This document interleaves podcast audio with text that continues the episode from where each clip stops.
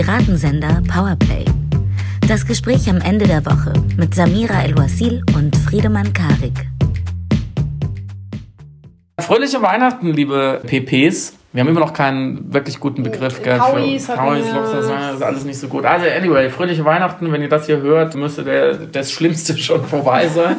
wir haben Sonderepisoden aufgenommen, weil wir natürlich auch Weihnachtsferien haben wollen, aber nichtsdestoweniger euch nicht ohne Piratensender Powerplay in diesen etwas besondereren Feiertagen und stillen Tagen überleben lassen wollten. Deswegen melden wir uns jetzt quasi aus dem Off, nicht mit einer aktuellen Folge, sondern mit einer Sonderdoppelfolge. Samira, erklär doch bitte mal, was da passiert ist. Auch von mir nochmal Hallo. Ich hoffe, wir sind alle gut Glühwein verpunscht und Schnee gestöbert. Denn wir hatten es andeutungsweise schon angedacht in der Folge zum Beispiel, wo wir über Obamas Biografie gesprochen hatten oder auch in der Folge, wo wir über Instagram geredet hatten, was eigentlich die Erzählung und natürlich die Deep Stories, was die Erzählung unserer selbst ist, inwiefern uns das beeinflusst. Und das hat uns so fasziniert, dass wir dachten, wir wollen ein bisschen mehr in diese Materie gehen, also was ist das Narrative selbst. Und haben festgestellt, es ist ganz schön viel und deswegen brauchen wir zwei Stunden dafür. Erste Hälfte heute und zweite Hälfte kommt einfach nächste Woche. Genau. Wir operieren da so ein bisschen am offenen Herzen. Ihr merkt es ja, dass wir manche Sachen erst äh, so richtig durchdenken, wenn wir sie ausgesprochen haben, in guter alter Podcast-Manier. ähm, so auch heute. Also wir haben uns natürlich ein bisschen was überlegt zum Thema narratives Bewusstsein, Heldenreise, Messias-Geschichten, passt ja ganz gut. Auch so ein bisschen zu evolutionärer Ursprünglichkeit überhaupt von dem Menschen als Homo narrans oder vielleicht sogar dem erzählenden Affe. Warum sind unsere Köpfe so groß, wie sie sind und unsere Beine so lang, wie sie sind? Also ein paar Sachen kann man einfach recherchieren oder mitbringen. Ein paar Sachen entwickeln wir auch beim laut darüber nachdenken. Also seht es uns nach, wenn es nicht alles nied- und nagelfest ist. Und ich glaube, reinziehen in die ganze Geschichte tut uns der gute alte Jesus, Mhm. äh, der ja dieser Tage ähm, gef- gefeiert wurde. Falls ihr es nicht wusstet, das ist jetzt nochmal mein, mein Service an euch. Ja, es geht um Jesus die ganze Zeit, so wenn ihr euch wundert, warum da ein Tannenbaum steht. Letzte Woche haben wir darüber gesprochen in unserer Weihnachtsepisode, falls ihr die verpasst habt. Und wir haben uns gefragt, ob es eigentlich statthaft ist, Jesus Christus von Nazareth als einen der ersten Heldenreisenden im Sinne des Ur Urmythos zu bezeichnen und inwieweit er sich eigentlich von Frodo Beutlin oder Luke Skywalker unterscheidet, um direkt mal den Sprung in die Jetztzeit zu schaffen. Samira, ist, kann man sagen, dass äh, Jesus in, in, diesem, in dieser seltsamen neutestamentarischen Kurzgeschichtensammlung, die irgendwie zusammengesampelt wurde, wie man heute sagen würde, eine Heldenreise gemacht hat? Also dazu müssen wir, glaube ich, nochmal den Begriff der Heldenreise ein bisschen auserzählen und erklären. Der geht ja zurück auf den sogenannten Monomythos oder den Held mit den tausend Gesichtern von Joseph Campbell der sich die Mühe gemacht hatte, verschiedene Mythen, Legenden, Geschichten zu aggregieren und auf Strukturen hin zu untersuchen und festgestellt hat, dass es immer wiederkehrende Strukturen und Muster gibt und vor allem Momente, die Helden immer erleben und die im Grunde genommen das sind, was wir heute als Heldenreise gemeinhin kennen aus eben dem Drehbuchschreiben oder dem Geschichtenerzählen.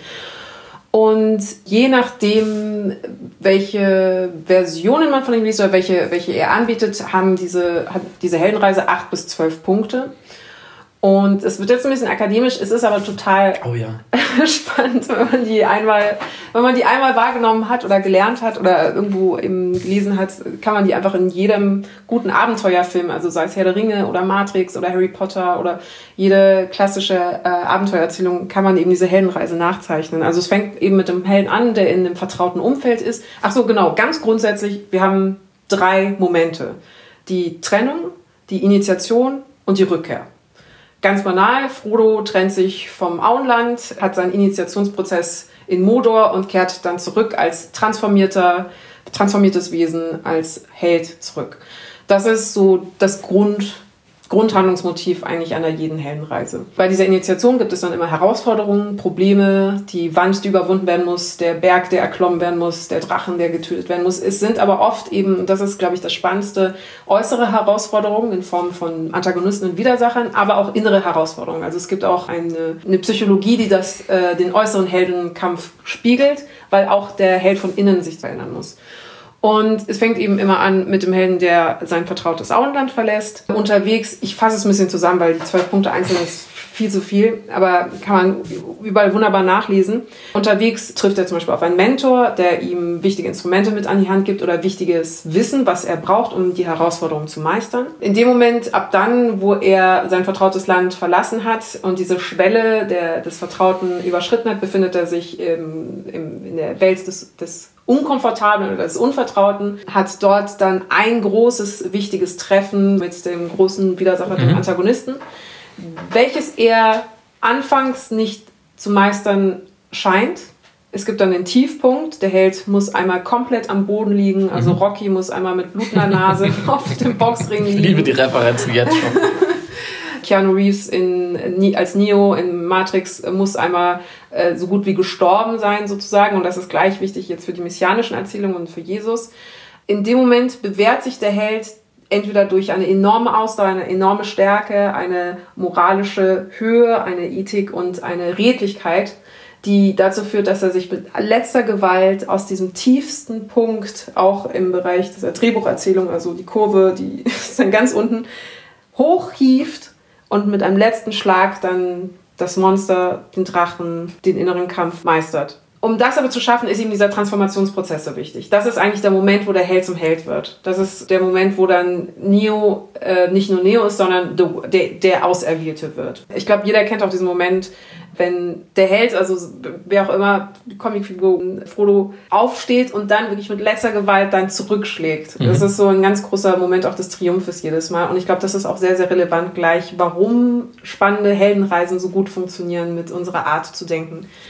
In manchen Iterationen ist es dann so, dass, dass der Widersacher noch ein zweites Mal versucht zurückzukehren, aber der Held dann die unvertraute Welt verlassen kann mit dieser, mit dieser inneren und äußeren Transformation und dann als neues Wesen zurückkehrt in die vertraute Welt. Aber es ist nichts mehr so, wie es vorher war. Das ist das Wichtigste. Ich glaube, ich habe irgendwas vergessen. Aber ich liebe das, wenn du, wenn du äh, komplexe Dinge so schön schon einmal erklärst und anschaulich und ich dann hinterher trotzdem auch schlau sein darf, weil du so anderthalb Sachen natürlich nicht genannt hast. Ja. ja, und dann wirkt es so, als hätte ich das vorher auch schon alles gewusst und säße da so mit immer einem Checkpot. Jetzt bleiben wir einfach mal dabei. Also ja, genau das ist es. Ähm, und ich glaube, man hat es schon völlig verstanden, worum es geht. Was, glaube ich, auch wichtig ist, ist von Anfang an, dass der Held außergewöhnliche Gaben hat. Auf eine Art. Er, hat, er ist auf irgendeine Art außergewöhnlich und er weiß es noch nicht. Vielleicht wissen wir es schon, mhm. aber mhm. er, er, er weiß es oder er glaubt es noch nicht. Und deswegen sperrt er sich auch, das ist ein ganz wichtiger Moment, am Anfang gegen die Aufgabe. Mhm. Er will das nicht. Auf irgendeine Art muss er auch erstmal überzeugt werden, überhaupt diese Reise anzutreten. Und er ist auch in seinem Umfeld, in seinem komfortablen Umfeld am Anfang kann er sowohl geehrt und verehrt werden, aus einer starken Position kommen, aber er kann auch der Außenseiter sein. Das sind auch ganz, ganz viele Geschichten, dass er am Rande dieses Umfelds lebt. Weil, und das ist, da, da ist es nämlich wichtig, diese Welt, die er am Anfang verlässt, die krankt an einem Defekt. Irgendetwas ist da kaputt, irgendetwas zu viel oder zu wenig. Vielleicht fehlt ein Ring, der da sein sollte, da gibt es eine Bedrohung oder die Welt lebt in Sünde und deswegen bräuchte man vielleicht einen Messias, der kommt. Und er hat das eben schon verstanden oder auch nicht, aber das ist eben auch Teil seines Prozesses, äh, dass er das durchschaut und sieht, warum in ihm schon alle Anlagen sind, um das gut zu machen. Und da sind wir nämlich an, einem, an, einem, an einer ganz kleinen, aber glaube ich wichtigen Unterscheidung zwischen Messias-Geschichten, also diesen ganzen mythologischen Geschichten, wozu denn die Messias-Geschichten auch gehören, da können wir gleich noch ein bisschen mehr darüber reden, als dass man nicht nur über Jesus redet. Buddha ziemlich ähnlich, ist frappierend, mhm. wie ähnlich die Geschichte eigentlich strukturiert ist. Von dem, von dem jungen Königssohn, der irgendwann auszieht, um eben Buddha zu werden und seine, seine Vorhersagen zu erfüllen. Also der Unterschied zwischen diesen Figuren und eher moderneren, es begann mit dem, mit dem Märchen, mit den Sagen und heute eher moderneren popkulturellen Beispielen, die vieles gemeinsam haben, wie du richtig gesagt hast. In einem Punkt unterscheiden sie sich oft, nämlich der Triumph des Helden, den du eben angesprochen hast, ist bei den mythologischen Helden, bei den messianischen Helden makrokosmisch oder kosmisch, umfasst die ganze bekannte Welt und die, die andere Welt und, und schallert sozusagen einmal durch und sie retten und rege oder regenerieren, könnte man eigentlich eher sagen, damit auch die ganze Welt. Mhm. Und das Märchen ist eigentlich genau ähm, sozusagen auf der Skala einmal gespiegelt, ist nämlich der, der Mikrokosmos, in dem der Held nur triumphiert über persönliche Unterdrücker, in Anführungszeichen, natürlich die innere Entwicklung genau die gleiche ist und die transformatorischen Schwellen ähnlich groß sind. aber am Ende eben nicht die ganze Welt gerettet hat, weil das war gar nicht der Preis, den es zu gewinnen gab. Und das ist auch eher, worauf die popkulturelle heutige Heldenreise fußt. Denken wir mal über, an die typischen Actionfilme. Bruce Willis oder James Bond retten vielleicht die ganze Welt, aber sie verändern sie nicht, weil sie schalten nur diesen einen Bösewicht aus. Mhm. Deswegen sind sie auch Serienhelden, weil nach jedem James Bond kann man sich schon denken, irgendwo steht wieder ein Bösewicht auf und sammelt die Macht, um der nächste Dr. No zu werden. Und deswegen hört es nie auf. Das ist so der Unterschied. Jesus kann nur einmal diese Geschichte gemacht haben, weil wenn er der Auserwählte ist, der die Welt von den Sünden errettet, dann war es das auch, weil dann sitzt er ja schon oben bei Gott. Also das ist vielleicht der Unterschied. Und eine Sonderform ist noch, gerade in, in tribalistischen Kulturen, äh, bei den sogenannten Naturvölkern gibt es viele, auch viele dieser Sagen- und Heldenreisen, wo nur der eigene Stamm errettet wird. Mhm. So, das ist nochmal eine Besonderheit von, von nomadischen Kulturen. So, und wichtig ist aber bei, bei all diesen Beispielen, die wir gerade aufgezählt haben, was ich eben schon angesprochen habe, dass der Schlüssel, um, damit der Held der den richtigen Weg beschreitet und am Ende gewinnt und wieder zurückkommt in seine alte Welt, ist immer retroaktiv oder reflexiv. Also er besinnt sich eigentlich zurück. Es ist eine Wiedererlangung oder Wiederentdeckung von etwas, was schon einmal in irgendeiner Form da war, vielleicht in ihm schon mal da war oder in der Gesellschaft schon mal da war. Das heißt, egal was am Ende gewonnen ist, es war schon mal da und es besinnt sich eigentlich auf einen größeren mythischen Urzustand zurück und da sind wir eben bei den Auserwählten oder eben auch bei den Königssohnen. Weil in vielen Sagen geht es darum, dass ein Königssohn, der aber nicht weiß, dass er der Königssohn ist und so weiter und so fort. Und Guy Ritchie hat das mal total toll in einem Podcast erklärt. Er als Geschichtenerzähler und hat das so ein bisschen paraphrasiert. Das erzähle ich immer wieder gerne, weil es nochmal anders einleuchtend ist, finde ich. Er sagt, die Magie einer Geschichte ist eben, dass jemand das Königreich findet Excalibur, das Schwert aus dem Stein, was schon immer in ihm auf ihn gewartet hat, mhm. was eigentlich schon immer da war, was ja auch eine ganz andere Dimension der Botschaft dieser Geschichte äh, ergibt, nämlich jeder ist ein König. Mhm. So, es kann in jedem ist das angelegt, so man muss nur den richtigen Weg finden. Und tatsächlich lässt das Neue Testament, drücken wir es mal so aus, Jesus auch an mehreren Stellen fast so solche Dinge sagen, dass er sagt, ich bin ihr, ihr seid ich. Ne? Jeder von uns hat dieses Göttliche und das ist ja auch so der, der Kern von, von Religion. Du hast es angedeutet, den Unterschied zur messianischen mhm. Erzählung, dass eben transformative Kraft auch der Welt dann mhm. fehlt im Endeffekt. Aber ich habe immer noch nicht verstanden, warum Jesus dieser Definition nach keine Heldenreisen-Erzählung ist. Ist es? Würde ich sagen, es ist nur, ich, finde, man muss nur differenzieren. Man kann sagen, es sind Heldenreise. Also Campbell würde es auch sagen, ich will, ja. mich, will mich dann natürlich nicht dagegen stellen.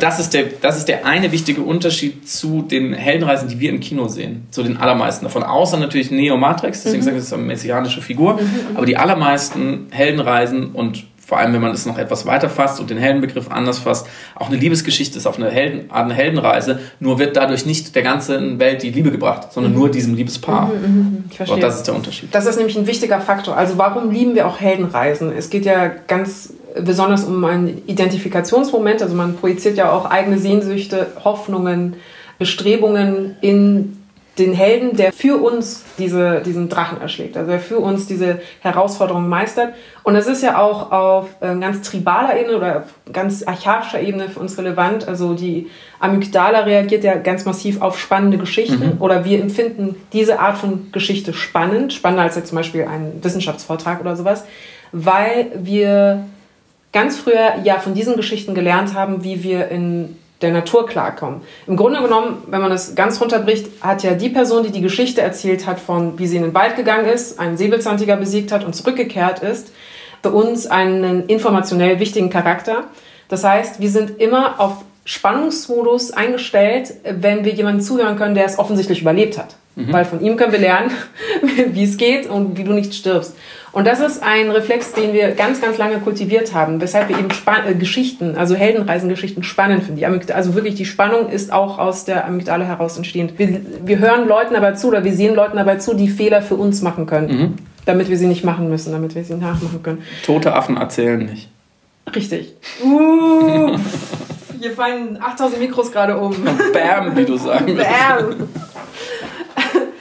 Das führt aber auch dazu, dass wir glaube ich, weshalb wir dann so andocken an, an Heldenreisen als eben Erzählung, warum sie auch so universell sind natürlich. Das ist auch der Hauptfaktor, warum die in allen Kulturen zu finden sind, weil sie im Grunde genommen dieses universelle Moment der Problemlösung, also mhm. der Mensch sowieso als eben der Affe als Problemlösungs orientiertes Tier, das das Ganze dann in eine Form packt, weil wir ja auch dazu angehalten sind, kausal zu denken. Also sowieso eben Prozesse immer von Anfang, Mitte, Ende her denken. Und das in Kombination mit diesem Problemlösungsbewusstsein machen eigentlich Geschichten zum perfekten Gefäß für mhm. Informationen, gerade früher, wo wir eben keine Druck und keine seriellen Reproduktionsmöglichkeiten hatten. Jetzt ist es so, im Grunde genommen, am Anfang dachte ich, als du erklärt hattest, was insbesondere die Auserwähltheit angeht, dass das ja die meisten Zuschauer ausschließt. Weil die meisten Zuschauer in der Identifikation, wenn die Figur von vornherein auserwählt ist, zum Beispiel eben Königssohn ist oder Sohn von Gott oder mhm. äh, auserwählt oder das Orakel hat gesagt, du wirst so Harry Potter mäßig. Ja. Wo übrigens, kleine Klammer auf, beim Harry Potter wurde ja genau dieses Orakel äh, Narrativ ausgehebelt, dadurch, dass sich das, der Auserwählte selber ausgesucht hat, der Auserwählte mhm. zu sein durch die eigenen Handlungen. Dadurch, mhm. dass er sich quasi mhm. durch die Arbeit, durch Zufall irgendwie mitverdient hat, sozusagen, Held zu sein und nicht das Orakel von vornherein bestimmt hat, obwohl es eben Orakelausspruch gab.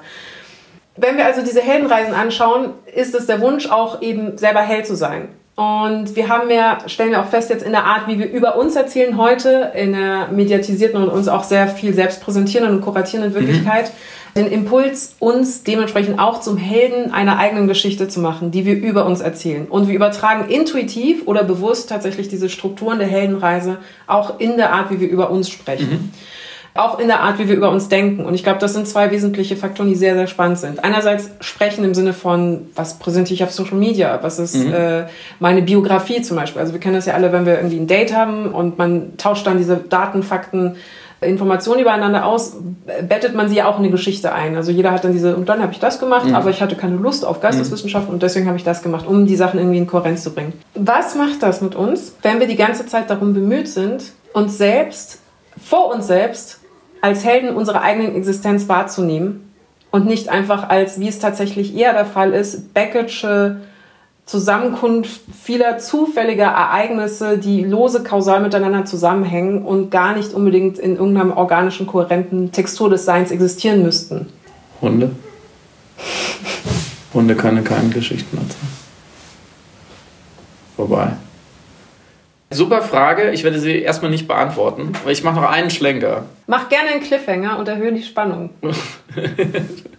ich wollte noch mal kurz in Stellung bringen, weil du ja, du, du hast es schon völlig richtig benannt und die richtige Frage gestellt. Ich würde es noch mal einmal, damit es klarer wird, abgrenzen zu bisherigen Interpretationen der Funktion von Geschichten für die Menschen. Mhm. Und anfangen mit Kant. Kant hat er gesagt, der Mensch ist das Wesen, das sich Fragen stellt, die er letztlich nicht beantworten kann. Mhm.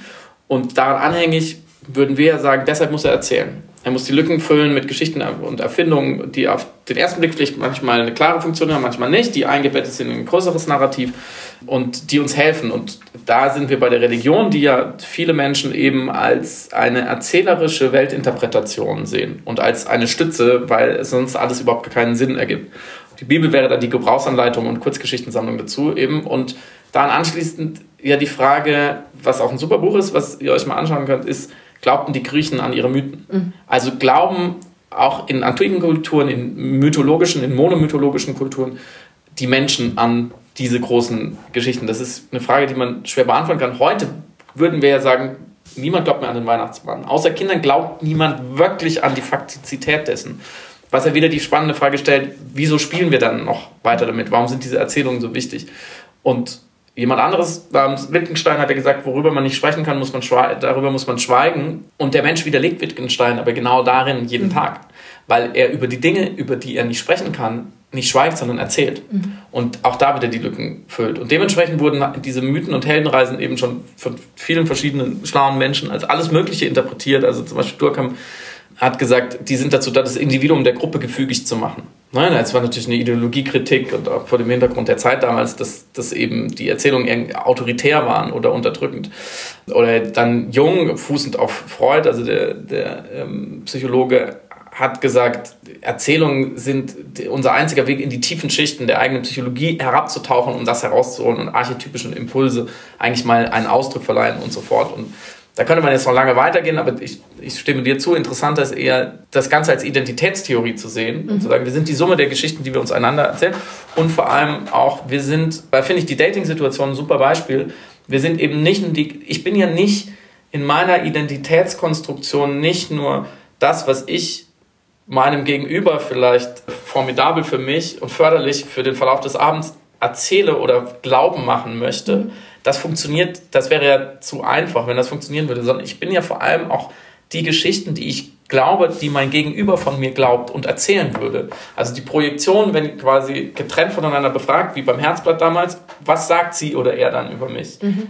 Aber ich weiß es ja nicht, weil diese Situation findet ja nicht statt. Und wenn sie stattfindet, kann ich sie ja nicht beobachten. Oder mit, mit ganz wenigen Ausnahmen, die uns dann, glaube ich, auch an die Substanz gehen, wenn man mal belauscht, wie ein Freund oder eine Freundin über mich selbst spricht. Mhm. Das hat ja manchmal einen ganz komischen Effekt, weil ich da zum ersten Mal diese Narration, die ich ganz, ganz sorgfältig von mir aufgebaut habe und in ganz, ganz vielen Interaktionen ja auch austeste, sage, zum Beispiel, ich behaupte von mir, ich bin witzig, lachen die Leute über meine Witze. Mhm. Wenn sie nicht lachen, habe ich ein Problem. Und wenn sie lachen, dann kann ich diese Narration von mir selbst als bestätigt ansehen und sage auch, sie glauben es. Und wenn ich dann höre, dass jemand über mich sagt, ja, er glaubt, dass er witzig ist, aber ich muss, muss mich immer Mühe geben, über seine Witze zu lachen, dann bricht eben dieses narrative Bewusstsein in sich zusammen.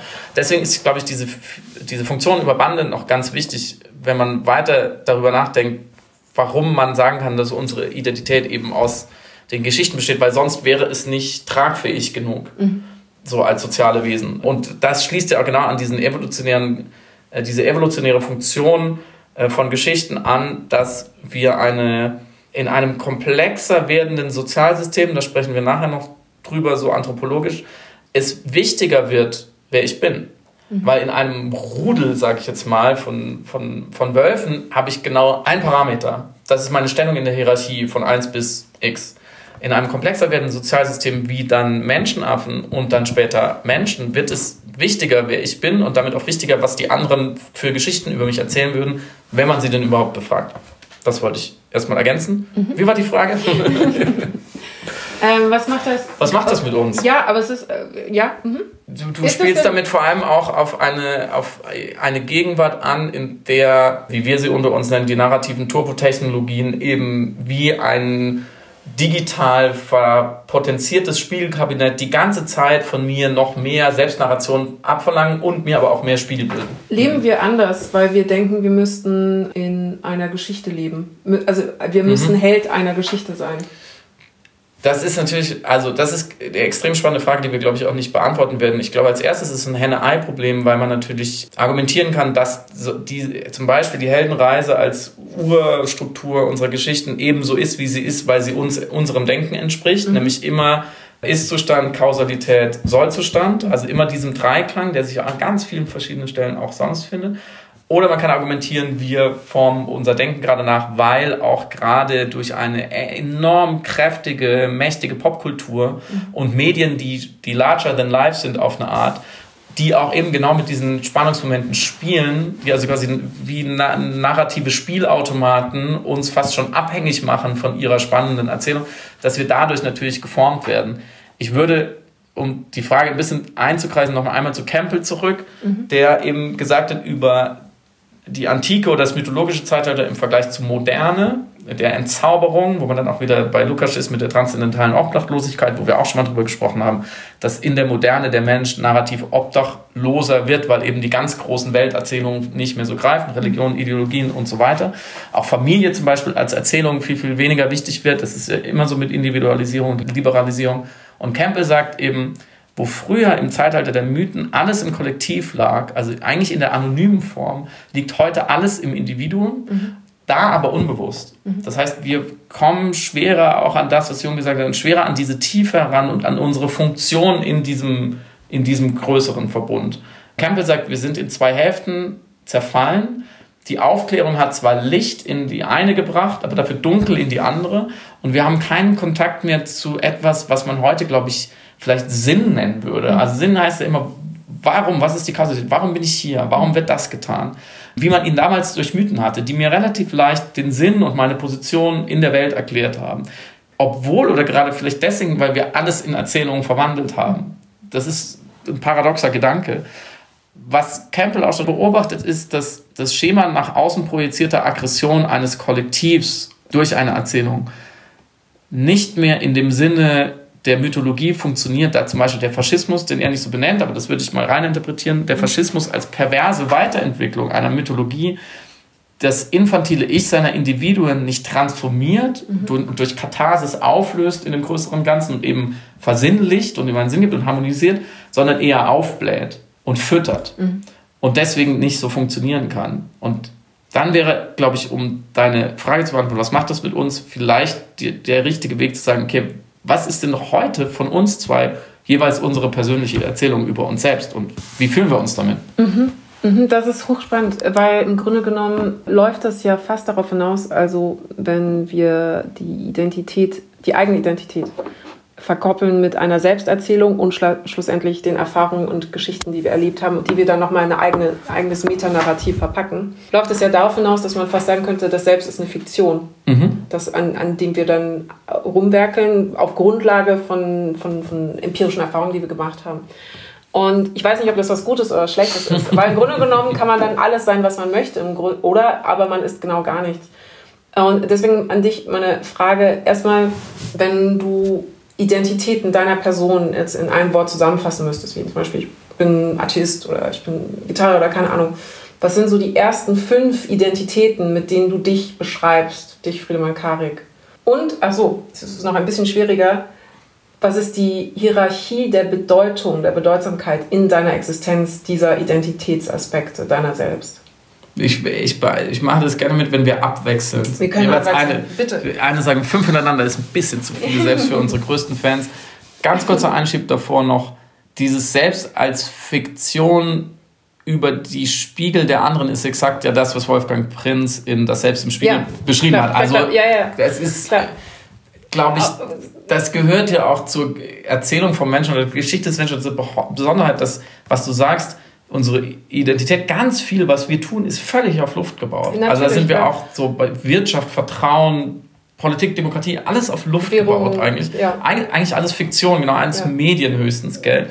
Und, und gerade dadurch sind wir stark. Zeit. Ja. Genau, was aber auch wieder sein könnte, weil wir eben sehr, sehr, sehr, sehr, ein sehr, sehr starkes Fundament an Erzählung darunter gelegt haben, auf denen wir dann sozusagen wie auf einem Luftstrom fliegen, obwohl eigentlich nichts drunter ist. Auf die wir uns auch geeinigt haben. Also wir erzählen, es ist ja auch wichtig, dass wir uns alle genau dieselbe Geschichte dann über den Euro erzählen oder über den Meridian von Greenwich oder über äh, die Zeitumstellung oder so. Exakt, und wenn die Geschichte kippt und die Leute rennen an die Geldautomaten, dann implodiert das alles. Mhm, klar. So. Also, man muss natürlich spontan antworten. Ich würde als erstes sagen, ich bin Künstler und die Geschichte, die ich für mich hinter dem Begriff Künstler steckt, Mhm. ist, dass ich Dinge, also dass meine Transformation, meine Heldenreise ist, der, der, der Ist-Zustand, der erste Zustand, meine, meine Welt ist, dass ich merke, ich habe da einen, einen, eine Leidenschaft, einen Sinn dafür, es zieht mich dahin und ich habe auch in irgendeinem Feld ein Talent, was ich urbar machen kann. Das ist schon alles in mir angelegt und mein ganzer Weg, alle Schwierigkeiten, alle Arbeit, alle Übungen, alle Ausbildung, äh, Podcast machen zum Beispiel, sind eben transformatorische Momente und sind Schwellen und ich brauche MentorInnen, um am Ende eigentlich wieder bei mir selbst angekommen zu sein, aber etwas geschaffen zu haben, was zumindest eben nicht die Welt rettet, aber die Welt verändert hat. Weil jedes Kunstwerk, glaube ich, was da draußen ist, ist äh, im Sinne dieser Heldenreise eben dieses transformatorische Element, was der Held dann wieder mitbringt.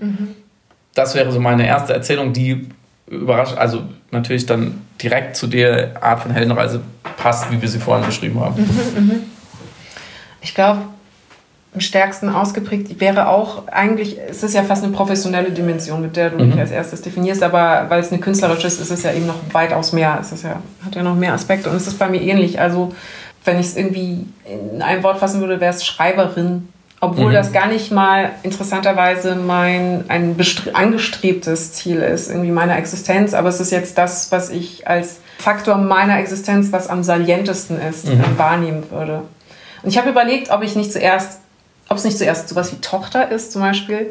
Dann fe- stelle ich aber fest, es ist in meinem Alltag, es ist ein, ein Label, was ich natürlich habe und ich bin auch gerne sozusagen Tochter, aber es ist nichts, ähm, aber ich, will keine Tochter mehr sein, aber es ist nichts, was mein, mein Handeln großartig mit beeinflusst. Also bis auf jetzt, dass ich ja offensichtlich meine Eltern liebe oder irgendwie Performance mich zu meinen Eltern verhalte, aber sonst ist das nichts, was meine anderen Tätigkeiten mit beeinflusst. Das verändert nicht die Art, wie ich Dinge sehe.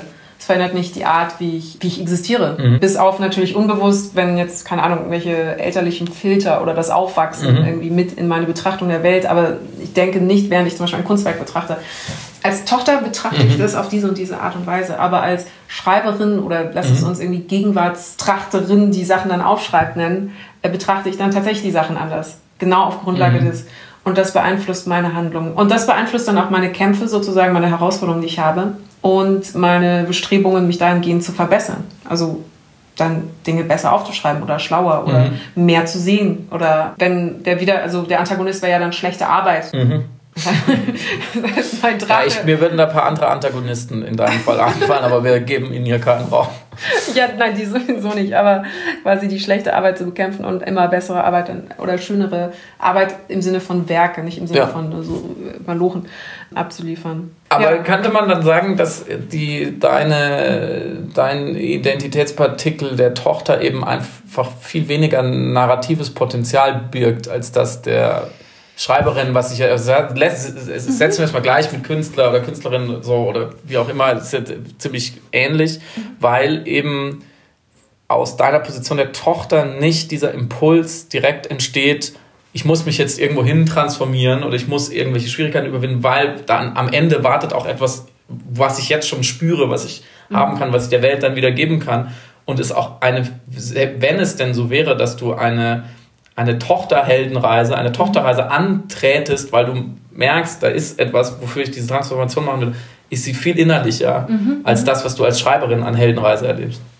Jein, weil, also du hast recht, es, es gibt die Option bei, speziell bei dem Faktor Tochter oder eben Sohn oder einfach Kind von Eltern, Mm, Heldenreisen, die sich ja zwangsläufig aus den Familiendynamiken ergeben könnten. Exakt, ja. Mm, sehr, sehr viele Hollywood-Filme äh, sind ja, also zumindest die innere Heldenreise besteht darin, dass ein Kind, meistens natürlich der Sohn, von seinem Vater sich abnabelt oder endlich geliebt wird, was beides exakt eine Heldenreise als Kind wäre. Genau, der Emanzipationsprozess, also jede Coming-of-Age-Geschichte basiert ja schlussendlich mhm. auch auf diesem Prozess. Es ist nur tatsächlich der Jetzt-Zustand. Ich glaube, es liegt erstens auch daran, dass ich jetzt dann die Emanzipation schon abgeschlossen habe. Und zweitens, es ist bei mir nicht ein dominanter Faktor in meinem Leben war. Und ich weiß aber natürlich von anderen Beispielen, dass es tatsächlich Teil ihrer Lebenserzählung mhm. ist, Tochter eines strengen Vaters gewesen zu sein oder eines abwesenden Vaters. Also das ist die Erzählung, die dann bis in die Liebe, bis in die Arbeit, bis in die Emotionen hineinschwappt, dass sie eben speziell nicht Tochter waren, sondern Tochter eines abwesenden Vaters oder Sohn mhm. einer dominanten Mutter mhm. oder sowas. Mhm. Und da, da wird es dann als Faktor, als Identifikation Identifikationsmoment oder nee, als Identitätsfaktor sozusagen mhm. skalieren. Das ist bei mir aber nicht so ausgeprägt. Ich wünschte, ich hätte gerne äh, oder ich hätte gerne als Faktor Geschwister zu sein oder Schwester mhm. zu sein. Mhm. Ich wäre mhm. gerne eine große Schwester gewesen, aber ja, ist bei mir nicht der Fall. Ja, das sagen natürlich auch die. Sagen die Einzelkinder aber. Die, ja, ja. Dann warten wir ab. Da kann natürlich auch die das narrative Potenzial durch eine sehr enge oder eben lose Bindung oder durch ein Missverhältnis oder durch Konflikte eben sehr groß sein oder es kann überhaupt nicht vorhanden sein. Ja. So. Ja. Ich würde mich jetzt auch nicht als Bruder bezeichnen, weil da ist einfach, da ist immer, man hat immer, also jetzt kommen so Coachings jetzt, man hat immer eine Entwicklung vor sich. Ne? Man kann immer noch wenn man so will, besser oder anders oder, oder achtsamer oder wie auch immer werden in einer menschlichen Beziehung. Nur manchmal ist die Fallhöhe halt nicht so hoch und dann ist es eben keine spannende Heldenreise, wenn überhaupt eine ganz kleine Heldenreise, so wie wir auch schon mal drüber gesprochen haben, ist die Steuererklärung eine Heldenreise. Ja, wo wir genau, sagen, das ja. ist natürlich die Trivialisierung dieser Mythologie, wo es herkommt. Aber natürlich kann man argumentieren, äh, jetzt, ich weiß, ich muss die Steuererklärung machen, es ist sehr viel Arbeit, ich brauche einen Minuten, meine Steuererklärung und danach habe ich sie fertig und dann habe ich aber etwas gemacht, was von Anfang an schon in mir angelegt war, nämlich war ein guter Staatsbürger. Mhm. So, und dann bezahle ich die Steuern vielleicht noch ich glaube, es ist, das können wir so ein bisschen ausschließen, diese Arten von, von mini kleinen Zirkeln, die mhm. man immer wieder durchläuft. Dieses Mal Zähneputzen ist aber, ich würde sagen, eine Heldenreise. Aber hören wir damit auf. Für mich ist das eine große Heldenreise, ja. Hören wir damit auf. Ich würde noch ein Beispiel geben, sozusagen mein, mein zweiter, mein, meine zweite narrative Identifikation meiner selbst, weil sie auch auf Doppelart ganz gut passt, ist so etwas wie Freund, äh, Mitmensch. Mhm. So, ich halte große, großen Wert auf Freundschaft. Ich definiere mich auch sehr stark über die Leute, mit denen ich Umgang habe, ob man es jetzt FreundInnen nennen will oder Bekannte oder halt ein soziales Netzwerk oder so. Dieses ganze Ökosystem, in dem man so herum, sich herumtummelt. Ich halte aber auch die, die Loose-Ties und besonders auch die Alltagsbegegnungen für enorm wichtig, mhm. weil großes Potenzial, glaube ich, auch an, an einer Zufriedenheit, einer Sicherheit, einer Stabilität und auch irgendwie einem Glück darin liegt, wie reagiere ich auf Fremde, wie reagieren Fremde auf mich Und ich halte da auch da, dadurch so Sekundärtugenden, wie man sagt, wie Höflichkeit für sehr, sehr wichtig, mhm. weil ich finde, ähm, um so einen Instagram-Spruch zu bemühen, du bist schon auf eine Art auch, wie du Menschen, bei denen es dir egal sein kann, fühlen lässt. Mhm. Und wenn du eklig zu denen bist, dann bist du auch ein ekliger Mensch. Mhm. So, ähm, weil eben nicht immer abgerechnet wird und nicht immer sofort ähm, eine, eine Belohnung kommt oder eine Sanktion. Und das finde ich schon wichtig, welche Geschichten man da erzählt und eben, das, weil es da sich auch so wieder schön trifft, diese Interaktionen ja von wiederum Geschichten getrieben werden. Mhm. Und ich irgendwann schon früh für mich festgestellt habe, es ist kein besonders origineller Gedanke, es geht vielleicht vielen von euch da draußen auch so, dass ihr das mehr oder weniger bewusst für euch mal gemacht habt. Man kommt sehr gut mit sehr vielen Menschen in sehr vielen verschiedenen sozialen Kontexten zurecht, wenn man die richtigen, in Anführungszeichen, Geschichten erzählt. So, ob es jetzt über sich ist oder über irgendwas anderes. Und es hat einen gewissen Charme und eine Unterhaltsamkeit, wenn man in der richtigen Situation die richtige Anekdote parat hat. Oder wenn man auch nur mit, platt ist das Beispiel, mit dem Menschen, der einem die Brötchen verkauft, ganz kurz in einen narrativen Austausch treten kann und nicht eben nur sagt, ich hätte gern das und hier ist das Geld, sondern ne, irgendwie Geschichte, man hört auch gerne Geschichten von solchen Leuten und man erzählt dann vielleicht auch gerne Geschichte. Und ich glaube, dass man daran auch sieht, diese Funktion von Narration seiner selbst, aber auch Alltagsnarrationen, dass man sagt, ja, wenn man über das Wetter redet, auch das kann man in Geschichten machen oder in einer rein sehr kühlen Beobachtung. Mhm. Und ich glaube, darin liegt eine große Schönheit, sich auch immer wieder gegenseitig in ganz, ganz vielen verschiedenen sozialen Kontexten zu versichern, wir sind beides GeschichtenerzählerInnen. Wir sind, stammen beide, sind beide vom gleichen Baum gefallen in dieser Art. Wir sind beides erzählende Affen.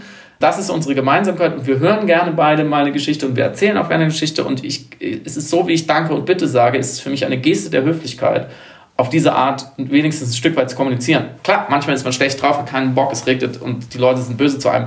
Das ist kein Muss, aber deswegen würde ich immer sagen, dieses Mitmenschliche und da eben eine, auch eine, eine Achtung der Narrative der anderen und auch mal zuhören können, so wo man immer noch besser werden kann, um eben auch der, der Resonanzraum zu sein, finde ich, das ist noch ein, ein wichtiger zweiter identifikatorischer Punkt. Ein menschenzugewandter Mensch, der. Ein menschenzugewandter Mensch. Ja, also ich habe eben Resonanzraum gesagt. Mhm. Also, oder ein, ein, wie sagt man beim Klavier? Klavier sagt man Resonanzkörper, glaube ich. Ja. So jemand, der mitschwingt und das auch explizit macht. Mhm. Ja, wenn dir jemand eine Geschichte erzählt, ist sie lustig, ist sie traurig, was will er von dir? Dass du zeigst, ja, ich verstehe schon, was du willst und ich gebe es dir wahrscheinlich auch eher, außer ich habe einen Grund, es nicht zu tun. Mhm. So. Mhm. mhm. Und inwiefern beeinflusst, oder soll ich, warte, soll ich den zweiten, oder? Ja. Ich glaube, unfreiwilliger Teil meiner Erzählung oder ein Identitätsaspekt meiner selbst ist tatsächlich, dass ich jetzt muss ich ganz viele Schrägstriche einfügen. Also weibliche Person mit Migrationshintergrund bin in einer weißen Gesellschaft mit einer ja, sehr gemischten Herkunft. Und das ist unfreiwilliger Teil aller meiner Erzählungen. Also nicht, dass ich das dann immer äh, so würdige im Sinne von, ich bin ein stolze äh, Deutsch-Marokkanerin. ja, ich habe keine Landesflaggen an dir gesehen. Ja, genau, ein wichtiger Teil meines also gar nicht diese, aber es ist halt etwas, das immer präsent sein wird. Deswegen muss ich mich dazu ja auch verhalten oder damit umgehen. Und das ist, merke ich zumindest dann auch, wenn ich anderen vorgestellt werde, zum Beispiel, das ist die Samira, die macht dieses und jenes und äh, ah, übrigens, sie, hat, sie kommt von dort her oder ihre Eltern machen dieses und jenes. Oder. Und ich glaube, was mich da noch ein bisschen stört ist oder warum ich dann auch mal so verschämt dann irgendwie damit äh, umgehe, ist, äh, dass es also sozusagen phänotypisch äh, auch Teil von mir ist. Also diese Geschichte erzählt sich ja schon, mhm. oder irgendeine Geschichte erzählt sich ja schon rein über meinen Phänotyp. Das heißt, ich kann, was habe ich gesagt, man kann nicht nicht kommunizieren mhm. und ich kann sozusagen keine narrative Blackbox bleiben. Was natürlich auch ein Luxus ist. Also im Grunde genommen erzählt ja jeder Körper oder jeder Gesicht im jedes Gesicht im öffentlichen Raum erzählt irgendeine Geschichte, aber mir gesteht man keine Uneindeutigkeiten zu, sondern will das dann auch erstmal in mhm. Erfahrung bringen. Wo kommst du mhm. her? Wie, warum sprichst du mhm. Deutsch?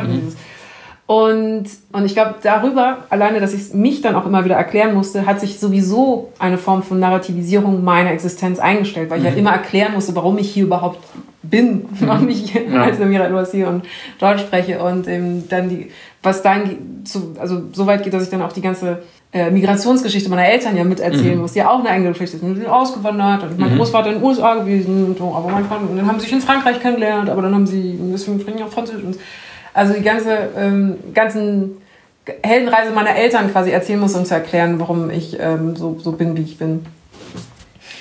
Deswegen, das ist mein zweiter, glaube ich, Identitätsaspekt, der Teil meiner Lebenserzählungen sein muss. Aber es ist eigentlich kein, also ich habe, ich bin ja so wie ich bin, ich habe nichts gegen ihn. Es nervt mich nur, dass er es sein muss, dass mhm. er so dominant sein muss, dass er auf Platz 2 sein muss. Ja, fremdbestimmte Narrativität und also bitte korrigiere mich, ich, weil du gerade gesagt hast, also ich habe das Gefühl, dass du dadurch durch diese phänotypische, dieses Signal sozusagen oder diese Lesbarkeit wirst du von Leuten schon auf einen Punkt einer Heldenreise gesetzt. Mhm ohne dass du selber, selber sagen kannst, übrigens, ich bin Samira und ich mache das und das und hier ist meine Heldenreise und ja. bitte nehmt mich dafür wahr, sondern, und ich glaube, daher kommt ja auch die Übergriffigkeit oder die, die, die Verletzung durch dieses, wo kommst du her, bedeutet ja schon so, du bist schon nicht mehr da, wo du am Anfang deiner Heldenreise warst, mhm. sondern du bist, du bist nicht hier in deinem Ist-Zustand oder am Ende deiner Heldenreise in deinem Soll-Zustand, sondern du bist hier in der Transformation oder wo genau bist du hier mhm. gerade? Und mhm. sind wir eine Schwelle für dich oder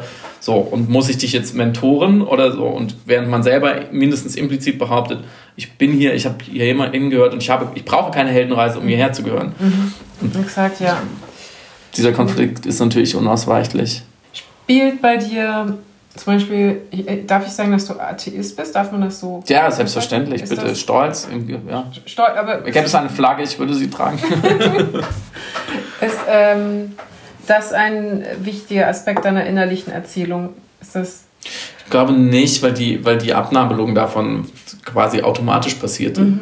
Völlig logisch. Aber vielleicht was dann durchscheint, ist so eine so große Zugewandtheit zum Naturwissenschaftlichen hin. Also das ist ja etwas, das so deine, dein, deine Neugierde oder deine auch dein Wissenschaftsinteresse ja mitprägt, auch deinen Wunsch, Sachen zu durchdringen. Ja, ich glaube, das stimmt. Ich würde es vielleicht eins größer fassen. Also eine fröhliche Skepsis als Überzeugung als bestes Mittel äh, auf die Welt zu blicken. Mhm. Und ich glaube, mit einer fröhlichen Skepsis und einer fröhlichen naturwissenschaftlichen Skepsis wird man da eben Atheist. Aber eben ganz wichtig zu dieser, zu diesem, dieser, dieser, äh, diesem Narrativ, was du schön identifiziert hast, äh, ist die Ethik dahinter und die mhm. Funktion dessen und der Vektor dieser Energie, nämlich wenn wir die Welt besser machen wollen, also beziehungsweise noch eins früher, die Welt ist schlecht für viel zu viele Menschen und war schon immer schlecht und sie ist jetzt vielleicht gerade, wird sie verhältnismäßig besser, aber sie ist immer noch viel zu schlecht für ganz, ganz viele Menschen. Wenn wir sie besser machen wollen, dann brauchen wir objektivierbare Kriterien und zum Beispiel Wissenschaft nutzt uns da, weil wir gucken können, können wir es irgendwie messen, wie es mehr Menschen gut geht und wir können gewisse Mythen zerlegen, die Grundlage sind von Ideologien, die dann eben zu einem schlechten Zustand geführt haben. Ähm, und da würde ich es dann gerne einbetten, weil ich nämlich aus, aus gewissen Privilegien, die mir bewusst sind, ganz klar ableite, Teil meiner Geschichte muss sein, danach zu streben, die Welt eher besser machen zu wollen. Mhm, mh. Und mich interessieren extrem eben diese In Instrumente wie die Skepsis und die Wissenschaft und so weiter. Und da passt es dann alles wieder dazu, dass ich finde oder dass ich finde, jeder sollte, wenn er in, irgendwie in, in, in einigermaßen konfliktfreien Umständen aufgewachsen ist, muss Teil der eigenen Erzählung sein, dass man dann eben versucht, das anderen auch angedeihen zu lassen und sich zumindest dafür interessiert. Und wiederum, wenn, da eine Lehr wenn ich da eine Leerstelle bei Leuten sehe, dann finde ich sie super uninteressant. Mhm. Dann will ich ihre Geschichte nicht hören, weil eben dieser erste Impetus fehlt. Und als letzte Frage ist deine hm. ja, du darfst noch fragen, aber vergiss nicht, dass du auch noch einen dritten Punkt sagen musst. Sorry. mein dritter Punkt, das ist, ich glaube, vielleicht wollte ich auch ausweichen, weil ich ab dann wird das zerfasert so ein bisschen in verschiedene Richtungen. Ich dann überlegt habe, was, was erzähle ich über mich und was sind meine Herausforderungen. Und dann komme ich immer wieder, und es klingt ganz ja, kitschig und, und, und pathetisch, aber ich komme dann immer auf die, die Liebe. Das ist und, super. Ja, als Motiv, aber ich kann nicht fassen, was genau. Ähm, ich habe dann überlegt, deswegen wollte ich dich das gerade fragen, ob das eben, die, also ob man einfach ein verkappter Romantiker ist. Ist es das? Ist es äh, die Sehnsucht nach einer diplomatischen Harmonie, einer, einer kohärent werdenden Gesellschaft? Also, weil das ist ja irgendwie auch die Idee hinter der Liebe, dass man denkt, Menschen brauchen alle mhm. Liebe und jeder muss einfach nur geliebt werden. Und deswegen wüsste ich nicht genau, wie ich es identifiziere, aber dann müsste ich, glaube ich, sowas sagen wie Philanthrope Romantikerin. Mhm. Die möchte das, und ich glaube, da hat auch resoniert, was du gerade gesagt hast, die möchte, dass die Welt natürlich eine besser wird und die möchte, dass es allen irgendwie besser als jetzt geht. Glaubst du, dass die Welt selber auf einer Heldenreise ist?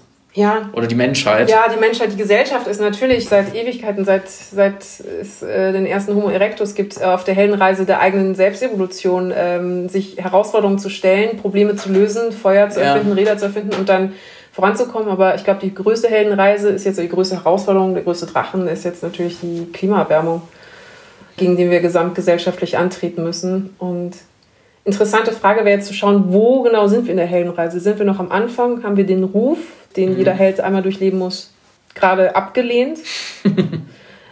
Oder sind wir gerade am Tiefpunkt, sind wir nach dem zweiten Akt liegen auf dem Boden und müssten jetzt eigentlich uns aufraffen und die Mittel, die uns der Mentor damals doch mitgegeben hatte, zum Beispiel Naturwissenschaftler, die uns Informationen geben, jetzt verinnerlichen, uns transformieren und dann wieder aufrichten mit dem letzten Faustschlag dann die Erde retten.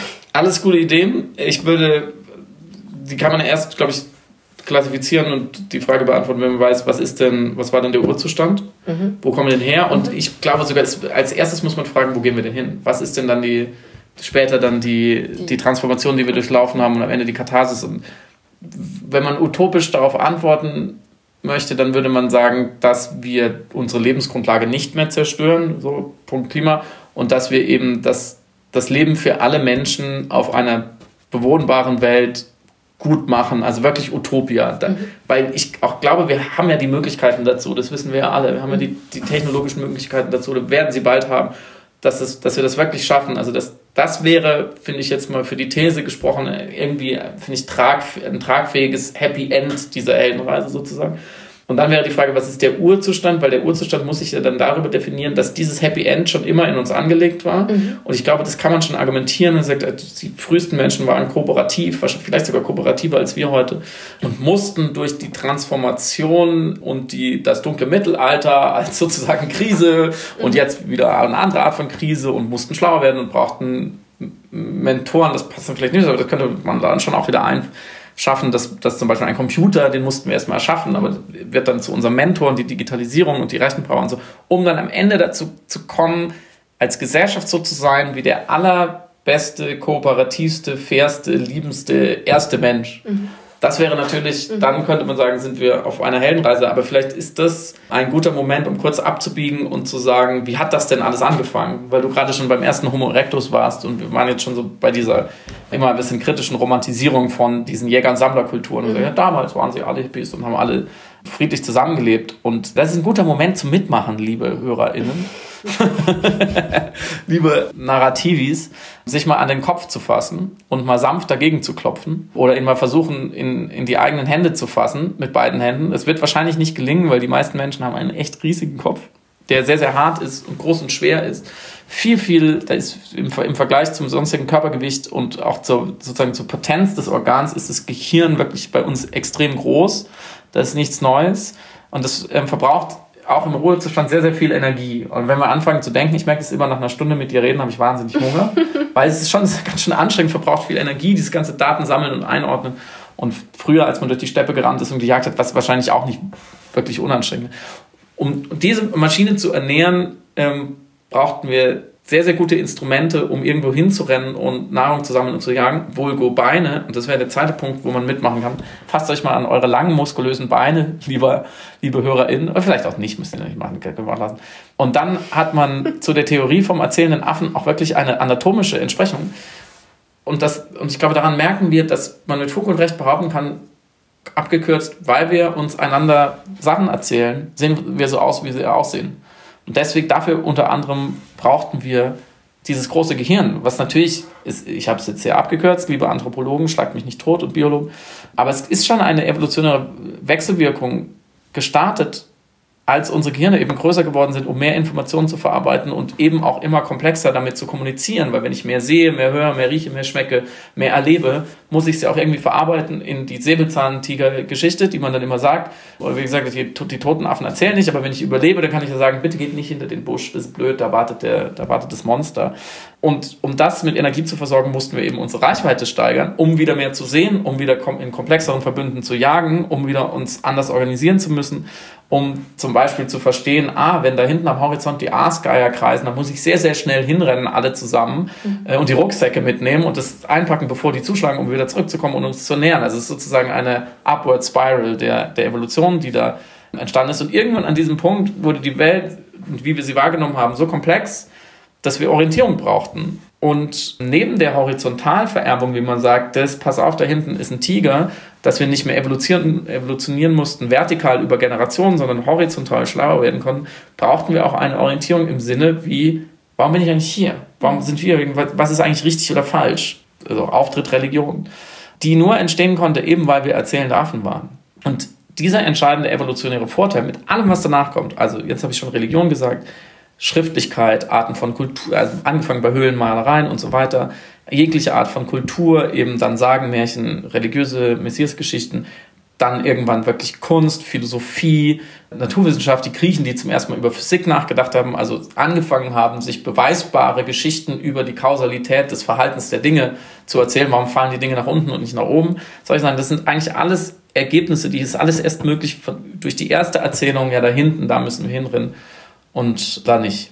Das hat Professor Dr. Karik wollte das jetzt einmal kurz evolutionsbiologisch zusammenfassen. Ich weiß gar nicht, wie man von da aus weitermacht. Jetzt kannst ja. du die Lücken füllen. Ja, ich bin immer gern dabei. Okay, der Homo narans vielleicht noch um der mhm. Vollständigkeit halber als Begriff von eben John Niles geprägt worden mhm. und äh, greift natürlich alles auf, was du gerade gesagt hast. Im Grunde deckt es ja das Grundmerkmal, das Grundbedürfnis des Menschen, sowohl eben Sinn zu schaffen, als auch Informationen transportieren zu können. Was ich noch interessant finde, wie es auf biochemischer äh, Ebene funktioniert, mhm. das, was übrigens auch eine gute Geschichte oder eine spannende Geschichte unterscheidet von eben tatsächlich einfach faktisch vermittelten Wissen mhm. im Protokoll oder so. Es werden nämlich drei Hormone in der Regel freigesetzt.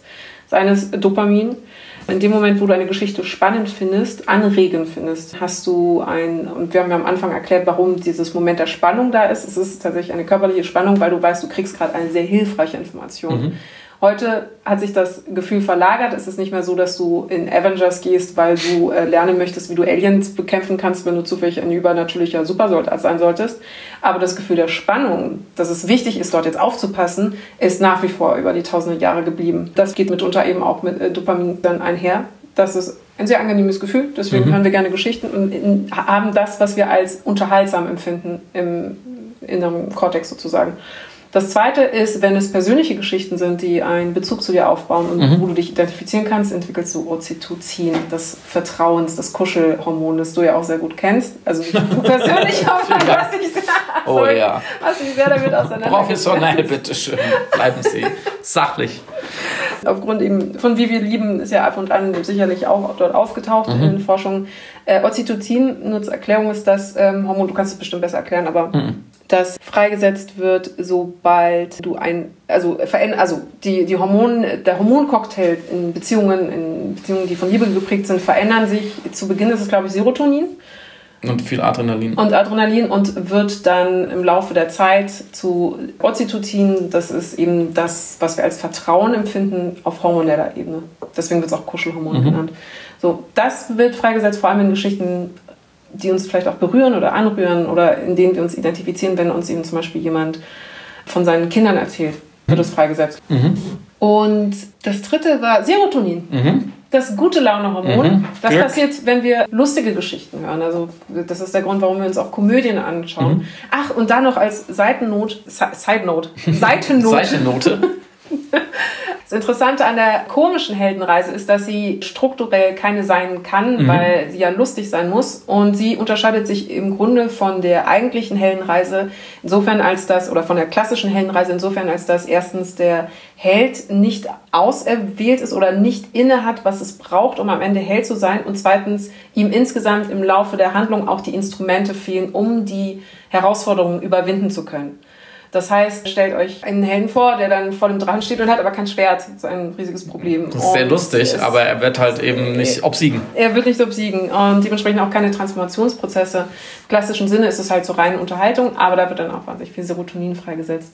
Das alles, um zu sagen, Geschichten, die Fiktionalisierung von Informationen, funktionieren eben also nicht nur auf emotionaler oder intellektueller Ebene, sondern auch auf biochemischer Ebene mhm. für uns. Und deswegen ist es so relevant und deswegen befassen wir uns ja jetzt auch so gerne und leidenschaftlich damit, weil das auch nicht nur eine positive transformative Kraft haben kann, aber auch eine sehr mitreißende, aber im schlechtesten Fall, wenn es pervertiert wird, auch negative Kraft haben kann. Und das führt uns vielleicht zu Verschwörungserzählungen. Sehr gut. Teil 2 dieser Folge gibt es nächste Woche. Bis dahin. Tschüss.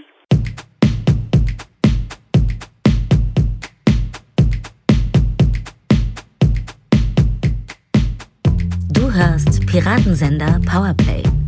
Das Gespräch am Ende der Woche mit Samira El-Wasil und Friedemann Karik. Piratensender Powerplay ist eine Produktion von Powerplay Productions in Kooperation mit Yin Yang, der unsichtbaren Yogamatte für den diskreten Yogi. Du willst Yin Yang zwei Wochen kostenlos testen? Abonniere diesen Podcast überall und gewinne gutes Karma. Namaste.